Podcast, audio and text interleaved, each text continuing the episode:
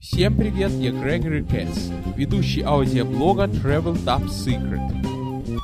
Наверное, вы заметили, и у вас возник вопрос, почему в Америке столицами штатов служат совсем не самые крупные города, а наоборот, чуть ли не самые маленькие, чуть ли не самые незаметные и вдали от всего. Ну, первое, что мне пришло в голову, это потому что люди хотят, чтобы город занимался чисто столичными функциями, чтобы не было крупных заводов, крупных финансовых компаний. Кстати, Ньюкасл — это первая столица Делавера, в отличие от города Давер. Так вот, это не совсем так. В Ютубе есть довольно интересный канал, который называется Доцент USA. Это один человек. Рассказывает об американской жизни, но правда, в отличие от меня, рассказывающего в основном об интеллектуальных развлечениях, он рассказывает про бытовые аспекты. Но однажды, в одном из его выпусков, промелькнул очень интересный рассказ. Почему американские столицы находятся в таких захолустных местах? В первые годы Америки не было ни телефонов, телеграф был редкостью, почта работала на перекладных, и это очень способствовало бизнесменам, находящимся в крупных городах, находиться вдали от чиновников и от правительства. Чтобы если кто-то кому-то хочет передать взятку, чтобы эта взятка шла больше недели и вообще чтобы не дошла.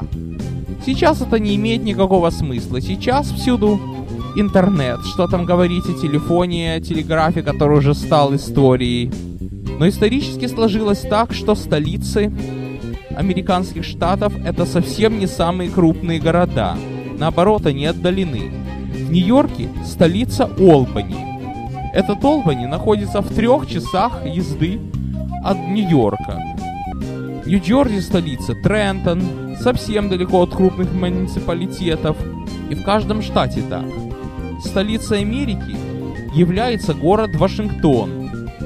И это не самый крупный город Америки. Я вообще, когда жил еще в Одессе, так удивился, почему столица Америки Вашингтон, а не Нью-Йорк, которые на минуточку говорят столица мира. И я сразу понял, что тут какая-то другая логика. Но если вы посмотрите на карту, Вашингтон находится в штате Мэриленд. И он не является его столицей. А столицей Мэриленд является совершенно другой город Анаполис. Конечно, есть исключения. Конечно, в Массачусетсе столица Бостон. В столице тоже, напротив Капитолия, находится Грин. Капитолий это главный билдинг в столице. Они очень маленькие. Два-три квартала и уже выехал но разные бывают столицы. Очень меня впечатлила столица в штате Вермонт, город Монпельер. И этот Монпельер имеет, по-моему, всего лишь две улицы. Встречная и поперечная, и очень красивая архитектура. С одной стороны городок упирается в речку, с другой стороны в гору. Но о столицах я поговорю отдельно. Так вот, друзья, в пределах города Нью-Йорка, оказывается, есть уголок колониальной жизни Америки. Находится он в районе, который называется Стейтен-Айленд. Это среди пяти больших районов Нью-Йорка считается самый отдаленный, но он вообще находится на острове. Что самое интересное, что в основном он выглядит как типичный пригород Нью-Йорка, но что приятно, что он сверху донизу пронизан автобусными маршрутами. Они возят людей, но без машины все-таки жить там худо, но можно. Административно это такой же Нью-Йорк-Сити, как Бруклин. Характерная черта, что там гораздо больше зелени и больше места. Если в Бруклине идешь по кварталу и видишь, что яблоку негде упасть между домами, то в Стейтен-Айленде перед каждым домом полисадничек. Если там какой-то магазин, так перед этим магазином огромное как летное поле парковка. Но это не самое интересное. Самое интересное, что посреди этого зеленого района, в самой-самой глубине, все-таки нашли место для того, чтобы оставить кусочек исторической застройки, для того, чтобы туристы могли видеть, каким был весь Стейтен-Айленд, весь Нью-Йорк и вся Америка в годы своего образования. И называется это чудо-уголок Historic Richmond Town. Узнал я о нем совершенно случайно. Это на одной из моих работ. Моя шефиня была как раз оттуда, где она там живет. И она рассказала, что вот есть у нас такая достопримечательность, и я уж загорелся интересом. И все-таки один раз туда приехал. И знаете как? Учитывая, что Стэттен к сожалению, не очень-то и налажено железнодорожное сообщение. Там есть одна ветка типа городской электрички, которая ходит раз в полчаса, но она там одна единственная. В основном там главный транспорт это автомобиль, а для таких, как я, автобусы. Ну, в общем, мне это дальняя дорога, это надо доехать до совершенно другого района Бруклина, где находится мост, ведущий туда, кстати, второй по длине в мире, Веризана мост. Там сесть на автобус, этим автобусом проехать в Стейтен-Айленд, а дальше пересесть на другой, который меня поведет вглубь.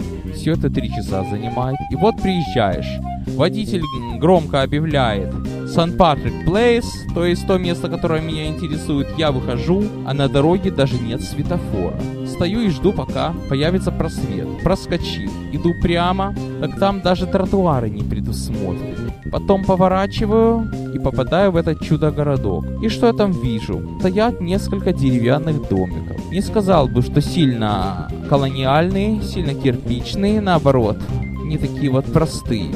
Между ними полисаднички, на них веранды деревянные такие, и что-то в них такое есть. На верандах сидят то ли люди, то ли макеты. На каждом пишется, что это, то это кафе, то это мастерская, кузнечная. А потом стоит как бы ратуша, такая кирпичная, напротив исторический музей. Дальше идешь направо, и стоит такой вот домик-принтинг, такая вот избушка зелененькая, с треугольной крышей. Больше всего она мне напомнила вот эти домики, которые были на Каролина Бугазе на базе отдыха Портовик. Но правда в этой избушке принтинг, там можно напечатать газету, и там все газеты на показ. Рядом стоит такая вот совершенно маленькая будочка, даже не знаю, что это, не удивлюсь, если туалет. Стоит избушка, такая вот почерневшее дерево, прелесть такая. И это все в Нью-Йорке, посреди современных домов, где чужому просто нечего делать, и посреди современного мира. Вот такой вот маленький оазис исторической колониальной жизни. Почему я вдруг об этом заговорил? Потому что последний раз я там был вчера, другого конца. Идем по дороге, поднимаемся, и справа от нас такое вот кафе, симпатичное. Оно имеет форму старого-старого вагончика. Прелесть какая! Примитив, конечно, но прелестно. На нем пишется, что есть вагон-ресторан, но, к сожалению, там он закрыт. Народу вчера, несмотря на субботу и несмотря на вполне адекватную летнюю погоду, было очень-очень мало. Приехала там пару еще семей с фотоаппаратами, ходили вместе с нами. Такое впечатление, что кроме меня это никого не интересует.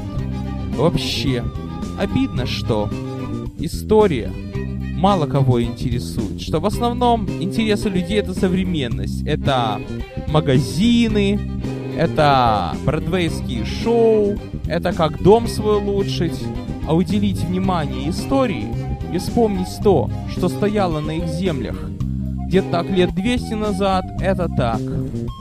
Я, например, очень жалею, что в Южном Бруклине, где я живу, очень мало что сохранилось из следов истории. И это становится ясно, когда ко мне в руки попадает какая-нибудь краеведческая книга о том, что здесь было раньше. Достаточно сказать, что Брайтон-Бич – это был курорт, о котором знала вся Америка. А теперь что? Это густонаселенный жилой квартал.